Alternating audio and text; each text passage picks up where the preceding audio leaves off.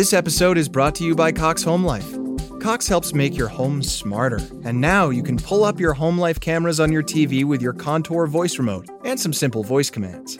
To learn more, visit cox.com/slash this is home.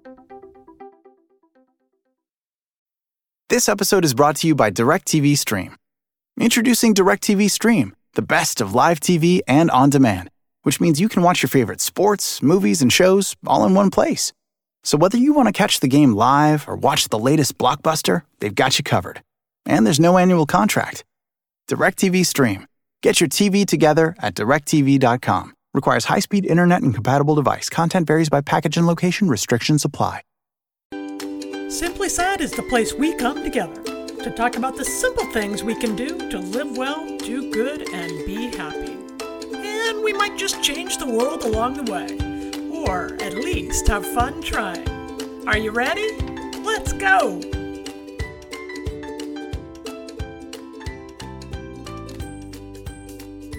Hello, hello, and welcome to Polly Campbell Simply Said, the podcast where we talk about practical ways and by practical, I mean things that even I can do. And if I can do them, you can do them to live well, do good, and be happy and save the world all in about 20 minutes. And today I am super excited to have writer Nancy Davis Kho here for the S2 interview. And I'm thinking her wit and wisdom is going to inspire us today. Hello, Nancy. Thanks for Hello. joining us. Polly, thank you so much for having me on the show. I'm laughing already and we haven't even started talking. Well, so that's that's, a good good start. sign. yeah, that'll be fun. And no pressure. You got 20 minutes to tell us everything about yourself and save the world and inspire us. So you should be able to handle that, I think, right? That's like the name that tune challenge from hell. Oh, okay, I'll try. All right. Nancy Davis Kho is a freelance writer whose work has appeared in the Washington Post, San Francisco Chronicle, Us Magazine, The Rumpus, The Toast, and she covers the years between being hip and breaking one, which is totally me at midlifemixtape.com and on the midlife mixtape podcast and i've heard the podcast go to it you guys. Listen it's it's a it's fun it makes you think it makes you feel not quite so alone in this hip breaking trying to be hip thing. And what we're going to talk about today is nancy's newest book called the thank you project cultivating happiness one letter of gratitude at a time and it's out now from running press it came out a month ago in december or so is that right Early December, yep. how's it going It's exciting. It's great. I'm now at a point where people are sending me pictures of them reading it in far-flung corners of the Oh. globe and it just is I'm I'm I'm loving it. It's it was a lot of work. It was a pretty quick deadline to write the book and you know, lest anyone think that publishing works the way it does in the movies where the publishers do all the heavy lifting. Mm. That's not so much true when it comes to marketing. So I think a lot of us writers have to step into the we have to get comfortable with being uncomfortable uh, and doing a lot of sales and marketing and all that stuff but when it comes in the form of just chatting with nice people like you uh, i love it. I love this part because it's i mean in line with the name of your podcast the idea behind the book was so simple that i didn't i certainly did not know what i was stumbling into at the time i started the thank you project but it turns out that this simple gratitude letter is really powerful. So um, it's been it's been cool. I think that is, and that's what we talk about a lot on the show. I think we get caught up thinking this, you know, changing the world thing is really complicated. And even if we change our own energy, we're going to show up in the world in a different way. And That's and right.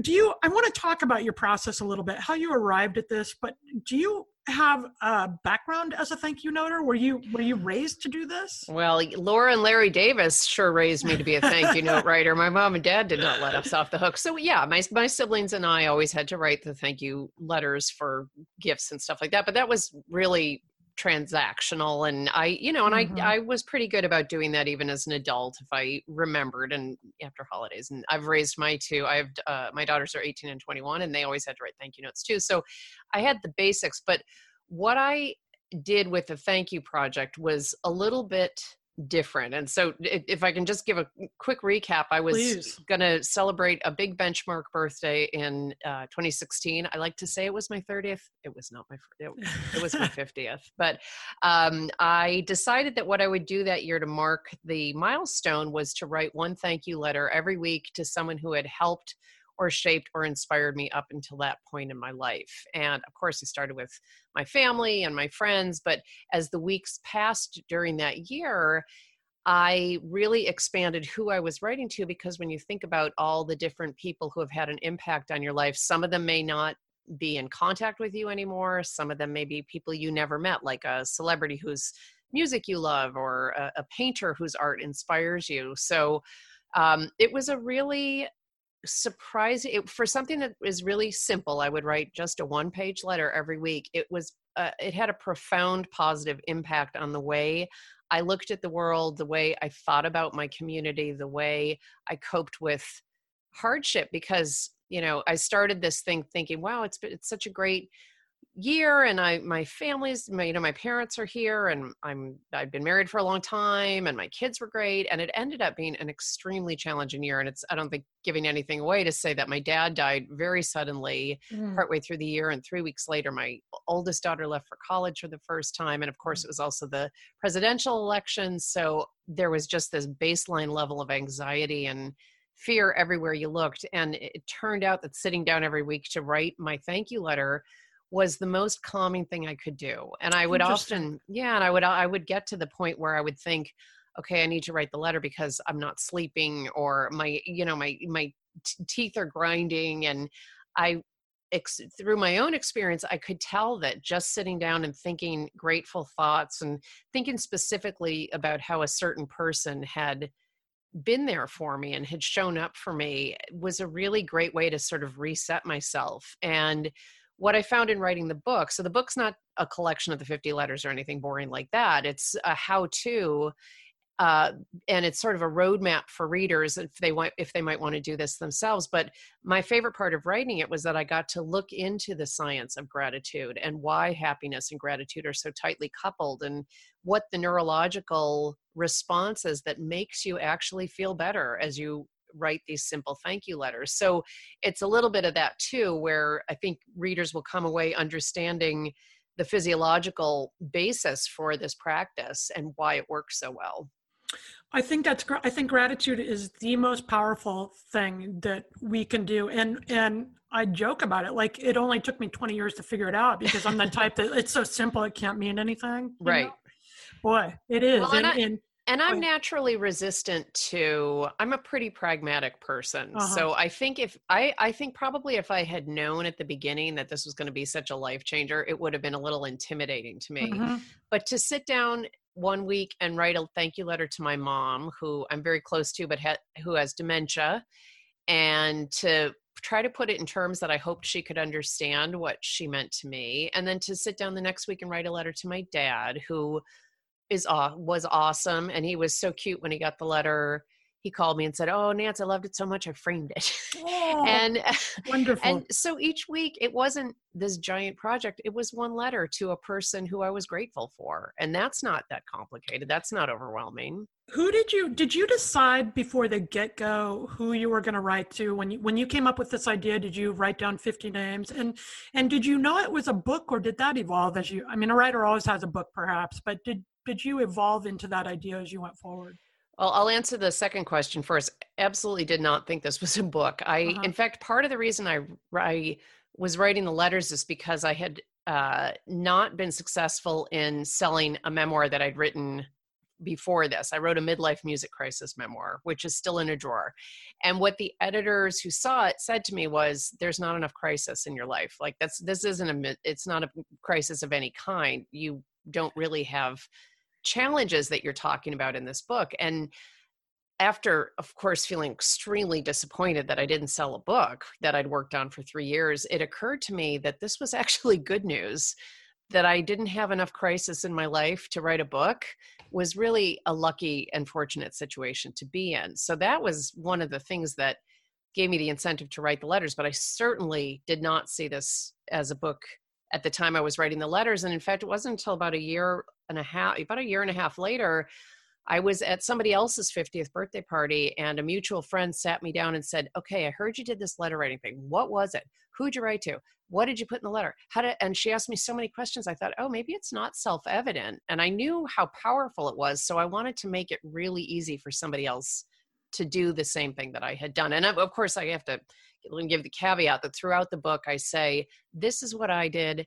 You don't have to do exactly the same way. I bring in a couple of other people who had similar initiatives, but timed it differently or the format was different because I just wanted to give readers a really broad range of examples and also the reassurance that it you can figure out what works best for you. I'm not like there there are no thank you note police. So no, I did not see it as a no book. right answers. That's right.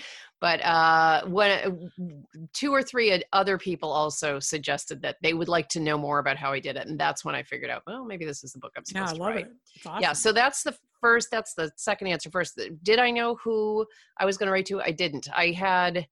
I mean, I knew I was going to do my family. I have a pretty big family that I'm close to and so just family members alone probably took me through you know almost number 20 and of course i had some close friends that i knew i would write to but i didn't I, I so i made a list. I think i probably got up to 27 28 wow. and then i thought i'm not going to know anybody else but i'm not going to worry about it now. I'm just going to work on the first set of letters. And what's interesting in the science behind this is this term called positive recall bias. So most of us are a lot of us are, are, wired with what's called negative recall bias and that is the ability to find the terrible thing and when you look out upon the landscape you see the worst thing first and that's actually an evolutionary advantage it was very helpful for our cave women ancestors to see the saber-toothed tiger before anybody else did because then she could hoof it out of there and you know live to eh, have a next generation right but we're living in the modern age where we don't necessarily need fight or flight going all day, all the time. And yet, so many of us feel that way. And maybe it's Twitter, maybe it's bad traffic, can be a lot of things. But um, the way to counterbalance that is to work on positive recall bias, which is just the inverse. It's the ability to look at the landscape and pick out the good things. And by sitting down every week to write a gratitude letter, it forced me to spend time let's say the letter was going to uh, my nephew Zachary. I'm just picking the name out of a hat. So he was my first nephew, and he was the kid I. I'm the youngest of three. My my siblings had kids earlier than I did. So I, as a college kid, was always diapering that little boy and taking that kid around, and I just adored him. He was like my super fun tiny companion also convinced me that I didn't want to have kids right away because I knew right. how much work it would That'll be. Do it. That's a good lesson to get when you're 18 or 19. Like this is fun from a distance.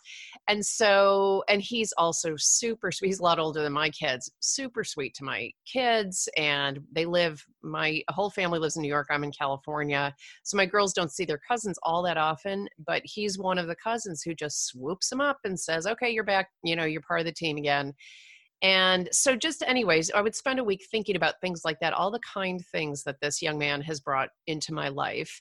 And then you write that all down. Well, what you're doing is exercising positive recall bias. You're exercising that gratitude muscle that makes it easier for when you write the letter the following week to identify the positive things in the people around you. And week after week after week, you just you really rewire your brain and what the what the scientists say is the neurons that wired uh, the neurons that fire together wire together which just means you're strengthening the pathways that help you look for positive things. So i didn't know i was doing any of that. I was just writing thank you letters right?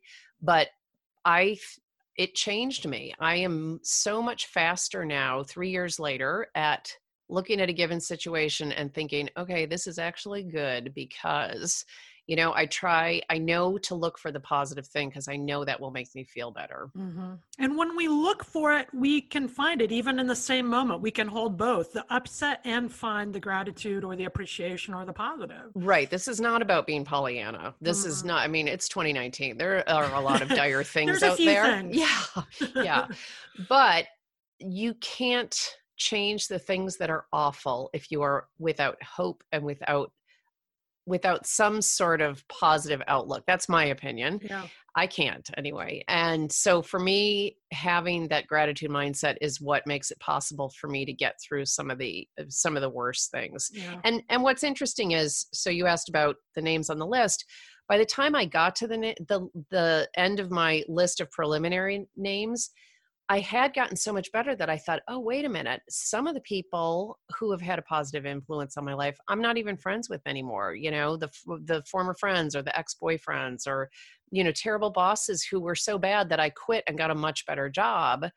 So I can write a thank you letter to them and not mail it, mm. and mm. I still would feel that same benefit of feeling more connected, feeling grateful for the experience I've had in my life without having to send it to them and let them know. So, and then, you know, well, if they don't have to, if I don't have to send the letter, they don't have to be human. So I wrote letters mm-hmm. to cities that I've lived in that have really shaped me. I had my first job out of college. I, I moved to Munich for oh, a few years and that was really formative you know in so many ways and so there's a letter to munich and there's a letter to oakland where i live now and there's a letter to Jane Austen, who can't read oh. because she's dead, but I read her books every year. So it starts to get just it, sh- it should be joyous. Yes. you know? You know, I write a lot about savoring in my books because to me that that's what you're talking about uh, is about, you know, changing that recall bias. So mm-hmm. we recall the positive and I think savoring is really about getting to the lusciousness of life. It's like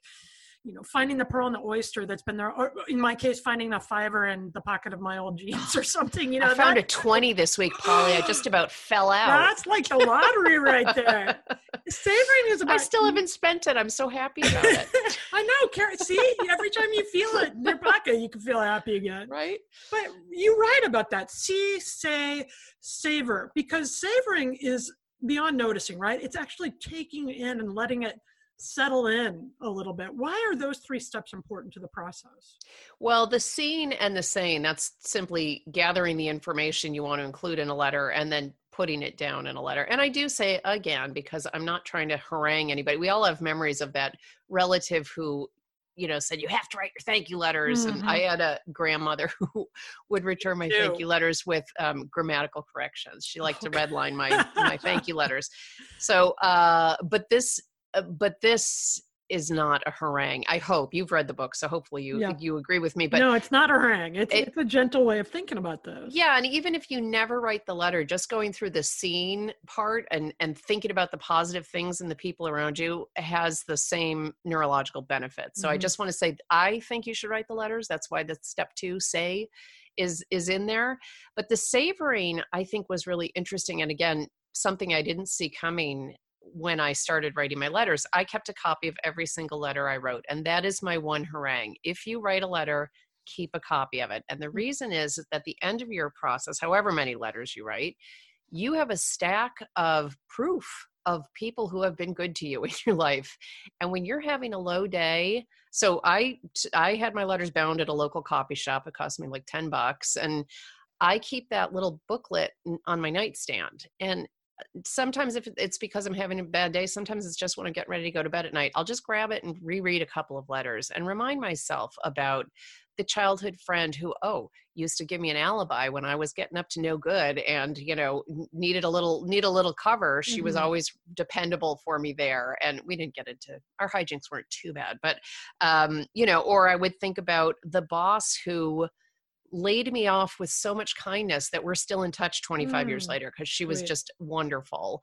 And you are and you're you're holding something physical in your hands that is proof to you that you are of value to other people. You are worth something to other people. And i think in a time of real there's a real risk right now that we're all so connected. It's the big irony, right? We're all on our devices all the time, and yet people feel more isolated than ever it's so easy to feel like you're alone. And this stack of letters is proof to you that you are not alone. You have not been alone. And it strengthens the relationships with the people you send it to. I think that's a really beautiful part of it too. And I don't always get asked about this, but you know, people who got my letters loved them. Mm-hmm. And I heard, you know, and I said to myself at the outset, I don't get to have an expectation of a response, right? Nobody asked me to write these letters. So whatever response I get, that's the response and that's it. Which I was going to ask you about because I think that's a really um, important thing. You you said you would not judge the response that you got from the the process for you was writing the letters and it was a gift and whatever they did with them when they did yep. with them okay yep and yet virtually every single person said something that made me feel glad I'd written it. So Mm. in my dad's case, yes, he framed it. Not everybody framed the letter.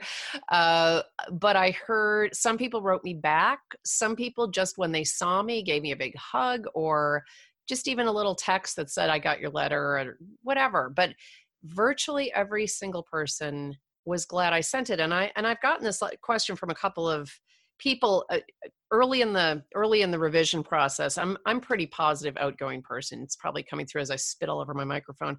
But um i had a couple people read it who are not wired like i am because i wanted to make sure that this book felt inclusive to non extroverts and non uh, former camp counselors. And a, a, few people said i think i would feel nervous to send letters to somebody who would say what you know what are you talking about? You're making a big deal out of nothing. You know i don't even know who you are. And i never had that experience. I checked with these other people who i interviewed who had done similar uh, thank you initiatives. None of them had that experience. And then i looked at some literature some scientific literature about this. And what what researchers have found is that people tend to vastly underestimate the positive way in which their thank you letters will be received and they overestimate how awkward it will feel to send mm. it so i you know again you never have to mail a letter so if there's one that really is making you itch don't put it in the mail but i am a big believer in sending the letter out because you are giving a gift to somebody else. Mm-hmm. How nice is it? And I can say this from experience because now that my book is out in the world, I have started getting a couple thank you letters from dear old friends of mine who are, have read it and have been moved to write to me. And I've got I've got one sitting here on my desk from a former college roommate who has I, I like I'm blown away. She wrote me this letter and said how much she loved living with me sophomore year because I introduced her to new music and I took her out dancing to places she never would have gone and blah blah blah all this time, I felt like she was the hero of our relationship huh. because I didn't have a roommate sophomore year, and this girl I barely knew said, "Hey, move in with us." You know, we've got I got a quad, and there's only three of us. I didn't even know the three girls, and they were like, "Come on." You live with us, and we had a great year. And so, all this time, I've been thinking I was kind of the taker in that relationship. Mm and it meant so much to me to hear yeah. that she thought that I brought something to her life too. I I, like I'm still a little teary just even thinking about it. It's a, I, I think this is just a win-win. You're going to feel so good by reaching out like this, and on the other end, there's going to be some whether they share it with you or not. It, it, I don't think it goes unnoticed ever that somebody took the time. You did this on paper, right? Right. Yeah. I, although I did type on a computer, just if if anybody has terrible handwriting like yeah, me, that's me not too. you can't. Nope, that's not an excuse. Can't can't get out of it for that. No. I would I would handwrite my signature and pray they could recognize my name. Who is this lady? What does that say? hey, that brings us to the Simply Start segment. Nancy, every episode we try to give something, a tip, an idea, a practice that we can use right now when we stop listening to the show to get started on this practice. So, um, if we want to start writing the thank you letters, how do we, what's one thing we can do today to get started? Okay, the one thing you can do today is pick somebody, anybody who has helped you, shaped you, or inspired you in the past, and think specifically about how they did it and what the impact has been on your life. Hmm. That's it. Just think about it. I think you could write it down, but I'm not pressuring you. Um, no pressure. Even, write it down. write it down. even just thinking about it, you are firing all those good, juicy neurological pathways that make it easier for you to start recognizing positive things in your life. So just pick somebody, a, an old friend, somebody who lives in your house with you, somebody you're not in contact with anymore, and just think about it and see how that makes you feel. Simply start. Come up with somebody who has helped you or you feel good about or you're grateful for and just think about it. That's an yep. easy way to step into the day, I think, and feel better. Even, when you finish the podcast, just give yourself two minutes and just do that. And yeah, that's it. Great. Simply Nifty, this is the segment where I only talk about the things I use and love and or practices, books, and you know, this I want you to go out and pick up Nancy Davis Kho's book, The Thank You Project. I believe in gratitude. You know, we've talked about it before here, and we'll talk about it again. Give this gift yourself. And, you know, if you're going to like a holiday party uh, for the new year in January, I have some kids' stuff coming up and I need to uh, take a gift or follow up with my own thank you note. tuck it in this book and drop it by. I think it's I think it's an inspiring read. I think it's funny and fun and so practical. You can start this today. And again, this is about helping how you feel in the moment, about feeling good energy, about feeling better. Because I think when we feel better, we do better. And that is what changes the world in less than 20 minutes. Nance, being here, any last minute thoughts? Just one. I want to mention if anybody else out there is a Gen Xer like me who's listening, the book has playlists because awesome. obviously, with yes. mixtape in the name of both my blog and the Midlife Mixtape podcast, I am clearly very wired to be listening to music all the time. A oh. lot of the chapters of the book are about different groups of people to whom you might want to write. And I said, please, please, please, can I include a playlist? And the illustrator knocked it out of the park. And bonus, you can find those playlists on Spotify. If you go to uh, my website, uh, www.daviskho.com, D A V I S K H O.com, there's a link right to the Spotify playlist so you can stream it while you're writing. Did you listen while you were writing your thank you notes? Oh, God, no. I can't ever listen to music. No, really? no, I think it's the writer brain. I, I get either. so focused on the lyrics. Uh-huh. I can't, I can barely cook when I'm listening to music because I'm trying to sing along and what are they saying there? So it's funny. I was just talking to a friend of mine who's a musician. He said, I never hear the lyrics. I'm listening to the, I'm listening to the music and I'm like, I barely hear the music. I'm listening to the lyric. You write a, a thank you note to one of your favorite bands? Yes, I wrote to Neil Finn, who was the lead singer for Crowded House and and Split Enz, if anybody remembers them, because oh yeah, I am such a fan of his music that is eh, it's actually I actually took my family to New Zealand to to the town where he was born, which was an amazing trip, and then I won a trip to the Grammys because oh, I wrote an cool. essay about him. So I, he got a thank you note, and then I ended up writing one to the live music industry because I go to a concert every month and I had thought, well, I'll write to all these individual performers and then i realized i don't have 10 years for this project so i just lumped them together and wrote one for the live concert industry because i love Great. going out to see shows. Well this has been totally fun. Thanks nancy for being with us. Good luck with the book. Thank you polly. And i really appreciate it. give us that website. I'm looking for it. You can hear my papers shuffling. Uh, it's uh, daviskho. is kind of the front door to get to my blog and podcast and book and everything. So it's www.daviskho that's d-a-v-i-s-k-h-o dot com and the book is The Thank You Project Cultivating Happiness, One Letter of Gratitude at a Time. Check it out. I think thank you notes, I think spending some time thinking about the people you love and appreciate and those who have brought you where you are today, it's just going to leave everybody feeling better and help you live well, do good, and be happy.